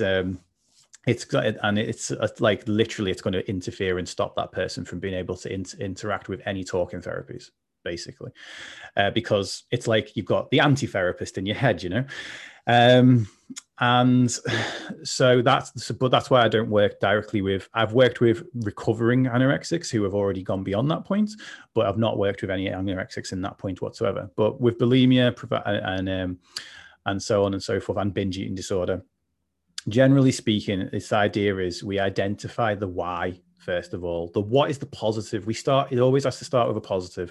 So what is the positive you get from this? For me, it was comfort, right? It was comfort from the fact that I was getting bullied all day. I went home and these gave me some form of joy, right? Now, and control was another element of it because I was out of control in the day. So that's why martial arts really helped for me, because I was gaining control from martial arts. So we identify, first of all, step one is awareness. We become aware of what the reason is and what the positive it gives you. Not because if you, I'm very specific on the language on that, because if you say to someone, what's the reason you do this? They'll be like, oh, because I'm lazy, or because I'm fat, or because I'm, you know, because I've got no control, or anything like that, right? And so if you say, what does this give you? Or what positive does this give you? And start there, you get different answers. So this applies, by the way, to this. I use this model for behavior change on any behavior. And basically we start with the awareness. Number two is alternatives. How else can I get that? So like now, as I said before, I call that a boomerang, because it gives you the positive in the shortcoming, but it gives you the negative in the long term. It comes whipping back. You've got the self-loathing. You've gone from 99 problems to 100 problems because now you hate yourself on top of it. Now, the alternatives are usually something that I call slingshots. A slingshot is, and I have a slingshot right here. I've got a boomerang behind me as well, but there's my slingshot. A slingshot, you pull it back, you put it under tension, and then it flies forward. The result is later. It's delayed gratification. Most alternatives aren't going to give you instant gratification. And the reason that most people aren't able to switch to an alternative behavior to scratch the same itch is for that very reason, because they go and do it and they go, well, this isn't working. And I would say out of the people I've worked with, about 85% of people think that it's not working because there's something wrong with them, not because the technique's wrong. Especially when someone like me told them to use this technique, they think, so I try and cover this base before we get to that point. So it's like, which is why you may have seen me show the video, you are not weak, the journey is just difficult. That's where that came from. It's like, basically when someone says, I can't do this. Okay, so I can't moderate my food. Like, of course you can't, because binging is a skill. We might not want to think of it as a skill. And you've got really good at it by doing it for 10 years, 15 years, 20 years. You know, I'd been doing it for 12 years by the time I actually started restricting more. And then I got really good at the skill of restricting. I was never, up until like my 30s, I was never good at the skill of actually managing my food in a more intuitive and effective way. So I got really good at binging. Then I got really good at restricting. And they are skills. Now, the thing is with any skill, it can become automatic once you get really good at it. So, and because it gives that instant gratification, we go back to it. Now, the first time if I say, right, well, what else could do this? And what else could give you that comfort? And the person could say, well, going out for a walk could, or doing some exercise could, or let's take it about something that's not to do with exercise. Reading a book will. Reading a book makes me feel really comforted. Watching a film does, right? But reading that book, the first page, you're like, your brain's like, this isn't working. You could get the food, and you've got to get now. As soon as it says that, your brain will say, "What's wrong with me? Why can't I do this?" And then we go down the route of trolling ourselves from within. That's going to make it harder. Okay, accept the fact that it's supposed to be difficult. It's not that, like you said before. Like instead of people arguing rather than people collectively going towards the problem. What is the actual problem? We're arguing over opinions and narratives. Whereas, what is the actual problem? This is it. Accept that the problem is the problem. And accept that the reason that you can't do it yet, or you're finding it hard to do it right now, is because it's difficult. That's okay. That's not a reason to stop. So then we instigate the alternatives. Now and then the third step is accountability. Now accountability, when I'm working with a client, is they go one-to-one with me. They tell me like how they're getting along with it and all the rest of it, and then I give them feedback. This goes back to this whole world's worst business model, right? I love my clients to be accountable to themselves. I don't want them to need to check in with me as regularly as they do. It's not because I'm a lazy coach. It's because I want them to, learn that well, first of all, self-esteem comes from yourself. It's like, it's hidden right there in the name, right? Like we literally look for other people's approval to give us self-esteem. And that in itself is like a drug. We literally like, ooh, and mine was always from men because my dad left. So like, so basically I would always be like, oh, I could do anything to make my coach proud or whatever. And, now that's the whole thing is like, that's cool. And that can be helpful. And that can be a way to get a person over the line a little bit with this. But ultimately the person that needs to be proud of you is you. So what I get people to do at that point is I get people to then acknowledge the fact that they've just done something huge. If that person has walked away from the binge and started reading that book, even if they've not got the result from reading that book yet, they've already walked away from the binge. So we want to celebrate that. So we want to be like, yes, I've done it, like full on actually 80s reach and grab, you know, success kid meme, pat on the back, full on happy dance, however you want to do it. Now we get instant gratification. We don't get the exact same kind of instant gratification, but we get some. And what we then do is we teach ourselves, what I've just done is good. I want to do this again. And that's one big thing is that what a person will do is they'll go, oh, well, yeah, okay, I went one day without binging. So what? Now imagine hiring me as the coach. And then they phone me up and go, right, I've just had my first binge free day. And I went, all right, cool. Call me when you've done it for a year. Yeah. Like, I'd like to think they'd fire me there and then, and probably say some horrible things about me, and they'd be totally within the rights to do it. And this goes back to, we don't guilt ourselves into greatness, right? But but people, when they do this, they beat themselves up about it. Oh, I've only managed to go one day without a binge. Big whoop. What's that in the big grand scheme of things? And by the way, nowhere is this worse than when a person has been a serial dieter, because they'll have hit a week where they've managed to not binge before, or they'll have hit a month, or they'll have hit a certain weight mark. And now, this is why I don't like the phrase, don't compare yourself to anyone else, only compare yourself to who you were yesterday. What if yesterday I was on target and today I'm not? Ooh, it's messy, nuanced, funnily enough. And so that basically is like, okay, no, we celebrate it. We celebrate the crap out of it, every single step of it. Almost like, you know, with Alcoholics Anonymous, where it's like, you get your chip for the first day. It's like, let's celebrate that. And there's a whole bunch of problems in that model, but hey ho. But that's what we do. So we do awareness. Why am I doing this? What's the positive? What's the positive I'm getting out of this? Alternatives. How else could I reach this same positive? And accountability. How am I going to treat myself for doing it? Accountability is like, how do I treat myself when I've done the move? Also, how do I treat myself when I miss it? Which will happen. Again, that we've all seen the meme, we think success looks like a straight line. What it actually looks like a squiggly line. So that's one thing. And the second thing is, is something I call the Platinum Award. To anyone, eating disorders in a weird way are harder to treat than alcoholism. That might sound like in some ways, by the way. Again, not all eating disorders are harder to treat than alcoholism. The reason being is because with alcoholism, generally people treat it with full-on abstinence. You can't treat an eating disorder with abstinence because that means you don't eat whatsoever. You can't remove food from your diet. Now, what people tend to do with this is they remove what they call trigger foods, right? Trigger foods, there will be some people that absolutely have to avoid trigger foods because they're not able to moderate. But then moderation, just like moderation is also a skill. Abstinence is a skill as well, but moderation is also a skill. Now, for a lot of people out there, and this was the point at which I broke down crying and was actually so proud of myself in my eating disorder, was the day that I could actually open a bag of crisps, have 5 of them, clip it up and put it back. Okay. And there'll be people that listen to this now who will be like, actually, I can relate to that. And because I put that out as a post as well, and the amount of people that related to that was unreal, because I'd stopped having my trigger. I'd basically gone from a point of not having me trigger foods. And then when I want my trigger foods, I knew that I just okayed it in my head. Green light, I'm going to have the whole packet of biscuits or the whole box of Krispy Kreme donuts or whatever. But I couldn't have anything in the middle. And I used the exact same process. I decided ahead of time, before I had the food in my mouth. I call this the Platinum Award. And I call this the Platinum Award because I call abstaining the Gold Award, right? And people are like, well, abstaining's better than moderating, isn't it? Better. Like, it's actually a Family Guy thing where they show that. Really? He tries to give up alcohol. Oh, right. And they say when he just full on goes for alcohol, he's a complete arsehole.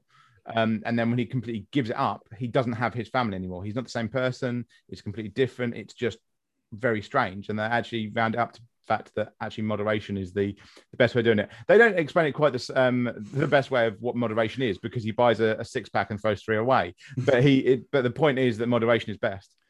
I actually learned something about that from I can't remember the name of the book. It's like something about small steps, but it was like, okay, when you buy something, throw some of it away. Actually, it's a good method in a weird way. It goes back to that waste thing that most people will say that no to that. But the thing is, especially if you throw them away before you start, because I basically have this phrase which is mouth hungry. And once someone is mouth hungry, it means they've had the taste of something in their mouth and now they're hungry because for that taste. They're not actually hungry for food, but it's like how appetizers work. They make you want more food, you know? And so a lot of people who've binged, they will have this mouth hunger issue, which is once that food goes in their mouth, it's not about fullness or anything like that. It's about just continuing that taste and that flavor. So as a result, for someone to not binge, and this is again generalization, but for someone to not binge, they have the head hunger, they have the craving, but they don't end up getting the craving of I've started this, so I want more. So it's actually in a strange way easier. But someone who then actually starts eating that thing, it suddenly now kicks it up a notch. So this is why I call it the Platinum Award, because being able to stop once you started is a much harder skill, in my opinion. It's a much harder skill than abstaining altogether.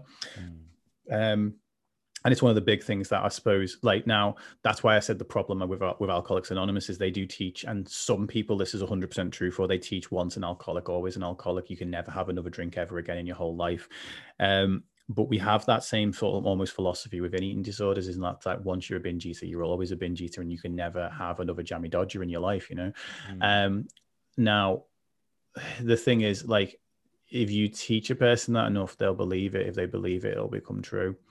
Even down to the language, I try and get the word binge out of there, not because I think it should be banned and I'm trying to police the language or anything like that, but down to the fact that if you look at someone who's never had an eating disorder and they eat a family-sized bag of Doritos, or even eat the first 10 chips of a family-sized bag of Doritos, right? They're like going, oh, I've had some Doritos, you know, or I had a 14-inch pizza to myself last night. That's their narrative around it. And then that doesn't mean they're going to want to have another 14-inch pizza to themselves today or whatever.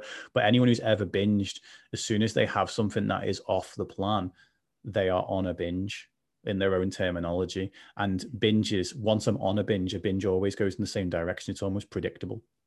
So if I've started a binge, if I'm on a mini binge, well, it's not a mini binge, it's going to be. It's like why cheat meals, cheat days and all that stuff. It's like, well, if I'm on a cheat day, I'm on a cheat day. And that has... Yeah.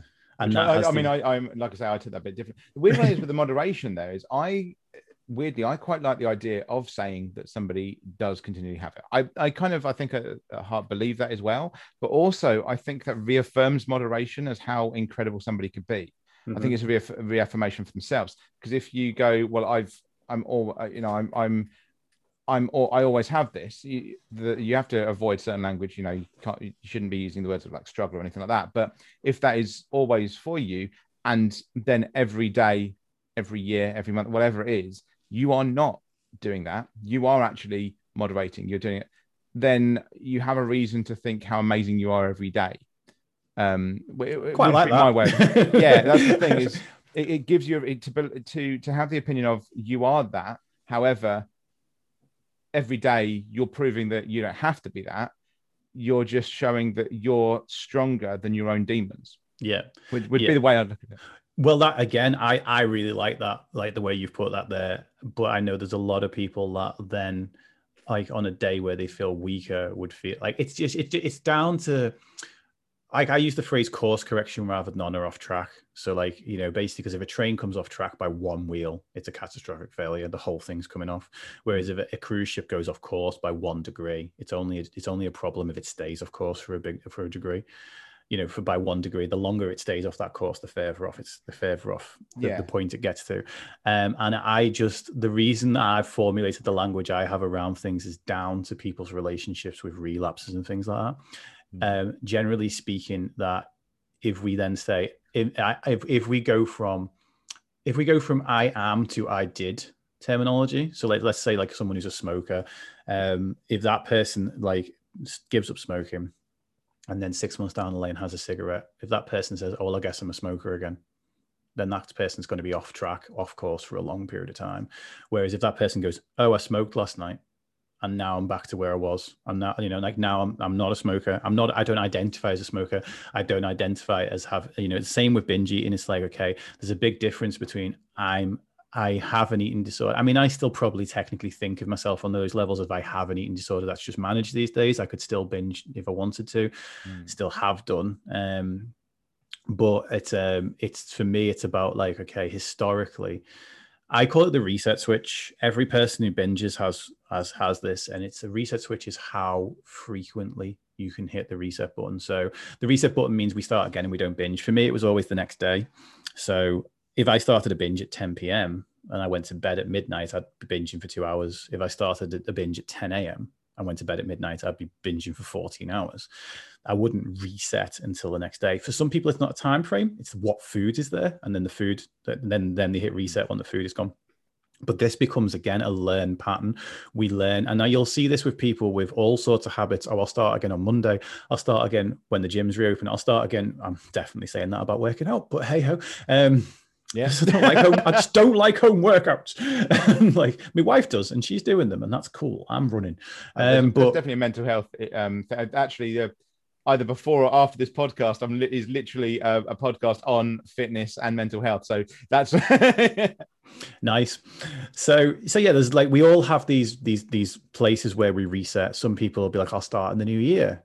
Now, the problem is if your reset button gets fixed to I'll start again next week, or I'll start again next month, or I'll start again in the new year, then the earlier you deviate from, and I still have to be careful with the language, but the earlier you go off course, the longer you're going to be off course for, until you realize that the reset button is totally and utterly within your control. No, you're not totally and utterly. Maybe that's a bit too extreme.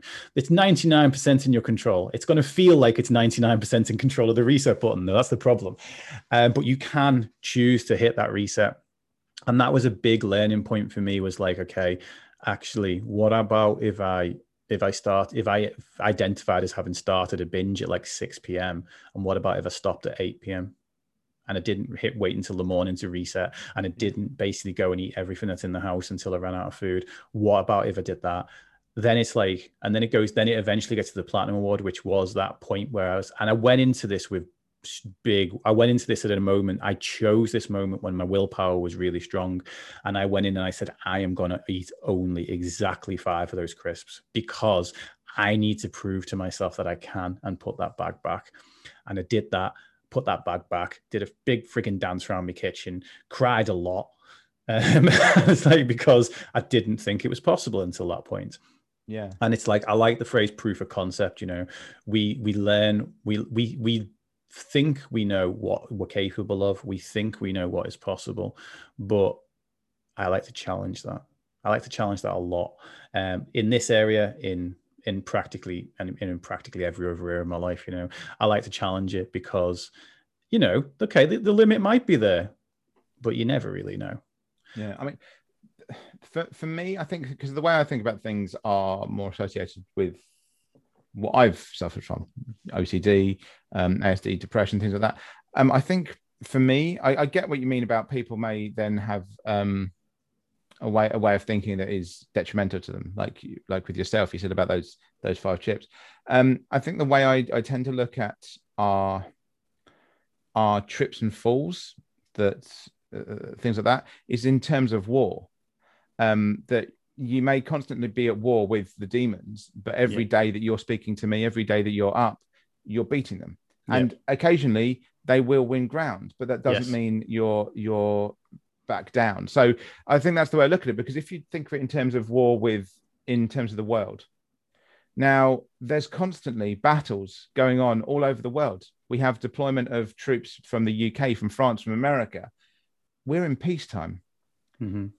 Your mind can be at rest in some way, and you can be doing okay, even if you're getting bloodied, even though occasionally that battle may push you back. You may get you may be hit, you may get cuts and bruises, but at the same time, you're still winning. There's no, the war is nowhere near lost. There's a small battle that's just happened because you've binged. There's a small battle that's happened because of something else, but it doesn't mean that you've lost a war. And I think of it in terms of suicidal depression, for instance. For people with suicidal depression, depending on what where we are on that kind of scale and how we're identifying it, but people that have very long-running suicidal depression still have suicidal depression when they're not trying to commit suicide. But so that's the way I look at it, is that we don't say that they don't have depression just because they've gone a day without trying. Yeah. And that's I think that's the way I identify it, because that, for me, the consistent reaffirmation of fuck those demons. You know, every day that they're trying to get you, you fought back. And yes, yesterday you binged, or yesterday you cut yourself, yesterday you cried, whatever it is, something happened. Today you're not. Today you're here talking to me. Yeah. Today you're here. Something in your brain is fighting back. Because even if right now you are binging, right now you are going through, you know, self-harm, anything like that, you're currently talking to me. You're currently talking to a therapist. You're currently talking to Dave. You're currently talking to somebody else. That, the fact that somewhere in your mind, there's something in there going, no, I will not go. Well, is it Dylan Thomas? I will not go lightly into that good night. Yeah. I will rage against the dying of the light. It's that idea that no matter what is happening, the battle's going on, and there's a voice stronger in your head than any of your demons, which is why I quite like the idea of it being a, you know, to kind of say that that's constantly there, because it becomes a battle that you're always winning, even when your life is perfect. Don't fucking exist, guys, but like everything's worked out, and you may never have a relapse of any kind in 40 years, but you get to tell yourself every day, not relapsed. I'm doing this. I'm moving forward. And it's just the way I look at it there, because of how that probably comes back onto my own mental health issues and things like that. I always like the idea, and it's probably because of the kind of martial arts background, I like the idea of just winning a fight, basically. Yeah. And it's just that kind of thing. The thing you said earlier about what was it when you said about when somebody's going through that they've gone a day without binging, things like that, yeah, and to reward it is, yeah, something I also said in things, and I agree with it wholeheartedly. It's when people set themselves New Year's resolutions, for instance, and then they'll get in a depressive spiral, or they'll get stressed about not being able to do it, because they'll go, right, they'll come from having done nothing in the fitness, nothing at all, whatever, and they'll go, I'm going to do a marathon by, you know, this will be January, there, I'm going to do a marathon by August. Now, technically, that might happen. You might be absolutely fine, and you might just have a penchant for being able to do it. However, what happens if you don't manage it? Let's say there's a pandemic, because I can guarantee you now, you don't blame the pandemic. You'll blame yourself. Oh, yeah. You go, well, why didn't I do it earlier? I could have done it in my living room. I could have gone back and forth. Look at those people on TV. They've done it in their balcony. That's what you'll blame. You won't blame yourself. You won't blame it. You'll blame yourself. Whereas if you make a load of other steps, and instead of just having that one, that if it goes wrong, you're nothing. How about going, right, I'm going to do a park run. Then I'm going to do a normal 5K. Then I'm going to do a 10K. I'm going to do a half marathon. I'm going to do 20 miler. I'm going to be able to do a relay. Then I'm going to do a marathon. Now, you may not ever do that marathon, but you've hit 6 other of the 7 along the way. Absolutely. Even if you don't get, you could not do a half marathon or a marathon, or even get up to the relay. You've still done 4 of the 7. At some point, you're going, fuck yeah, I've done this. Whereas before, the other way around, you're going, and it doesn't matter how close you were. You could have been the day before the marathon, and it got cancelled because of COVID, or you fall over and injure your ankle. It's something completely out of your control. But however, you go, oh, I didn't do it. That's all that you remind yourself of. Whereas if you go and you reward yourself for everything leading up to it, then even when you fall, you get to go, yeah, I made it this way as well. You know, it's like, it's the idea of getting to the marathon is going up some stairs, getting all the way nearly to the top, and then falling, and constantly falling all the way back down. Whereas if you start the park run and you get to the park run, that's your level off, as if you're in a shopping center. You know, it levels off a bit more. And so then you go up to do the 5K. Oh, you can't manage it. You fall back down. But you don't fall all the way back down. You fall back down to the park run. that leveling off. Yeah, and you do that each time. It gives you that. It's, you know, who wants to be a millionaire when you get the safety bits? Yeah, well, that's the thing, actually. I like to compare it to the weakest link as well, because some people, like, you know, a bit with the weakest link, it's like there's, if you bank it, you get it. Like, but, and obviously the risk becomes higher the further you go away from your comfort zone. So you start off by, you can bank a tenner and it works up to being bank £1,000 or whatever it might be. And that's the whole thing, is like that. We sometimes, we need to, some people are going for that £1,000 question as fast as humanly possible and forgetting to bank any little bits along the way. And yeah, okay, for some people, they'll get there and they'll get it. And it'll be like this inspirational story. This person set out to run 4,000 miles this year and they totally and utterly smashed it. And we'll be like, yeah. But the reason that we celebrate those stories is because they are the exceptions to the rule, you know? Mm. Like we love the story about like, oh, this person was told by Simon Cowell that they'd never be a singer. And they went on to prove him wrong. And we love those stories. And then we go, this is why no one should ever say that someone will never be anything. And it's like, yeah, but then how many people is he kind of told that'll never be a singer that we all sit there and go, yeah, they probably can't, you know? And it's like, we're told, oh yeah, absolutely encourage everybody in everything that they do ever. Which goes back to the, well, I don't want to hurt them by telling them they can't do something, but you know, like I'm actually, are they going to actually now spend the rest of their lives trying to be something that we all know deep down that they're not going to achieve? It's a case of, I suppose, who are we to make those decisions for people? There's no one size fits all. Everyone has a story. Why are we trying to live the same one? It's you know, it's quite funny when you say weakest link, because I was on the weakest link. If anyone can find that, 2005, you can find it. Well done. I thought I recognised you. I mean, I was still 20 odd stone and I had greeny blue hair, but yeah, you go for it. But yeah, it's quite interesting. That's given me all the search criteria I need. But I mean, yeah, I'm well aware, for anyone that's listening from my Twitch channel or anything like that, I'm doing 15 marathons in 15 days, and I am of the opinion of going, no, I'm doing them all, and I'm well aware that I am in that self-destructive thing, but that's kind of helpful that I'm aware that I'm being a fucking idiot by doing it. But the thing is, I'm up for the challenge on Twitch. I'm up for the challenge on YouTube outside of this podcast. And the reason is because it was set up to do challenges. So that's what I do. And it is me reaffirming for various reasons. It's also for other more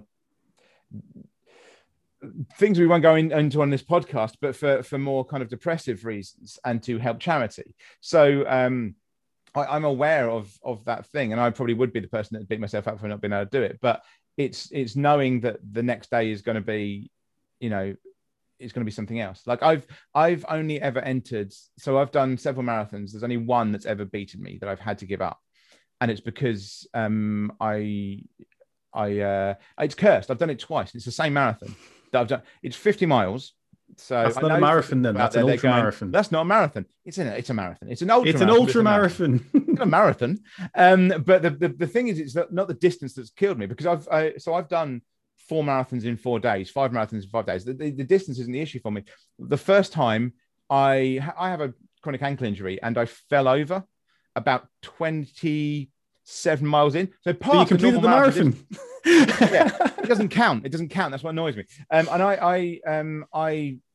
I fell over and basically re-injured my ankle, so I couldn't do it. And then the second time, I was about 20 miles in, something like that, and it was one of the hottest days in recent time in the UK, and I had people passing me who I knew from the marathon kind of community, which is actually really small in the UK, really, when you get into the people that are doing multiple ones. And he does two marathons every weekend. He's on like 400 or something. And he was there going, I don't know if I can complete, but I'm still there going, I fucking hate this. But it's the same one. But I always have the thing. I have a tattoo, first tattoo I ever had, which is which is no retreat, no surrender. And that's the way I kind of go for the marathons. And the thing is, I know that's toxic to myself, but I still have that thing of, if I enter a marathon, if I start a marathon, I finish it.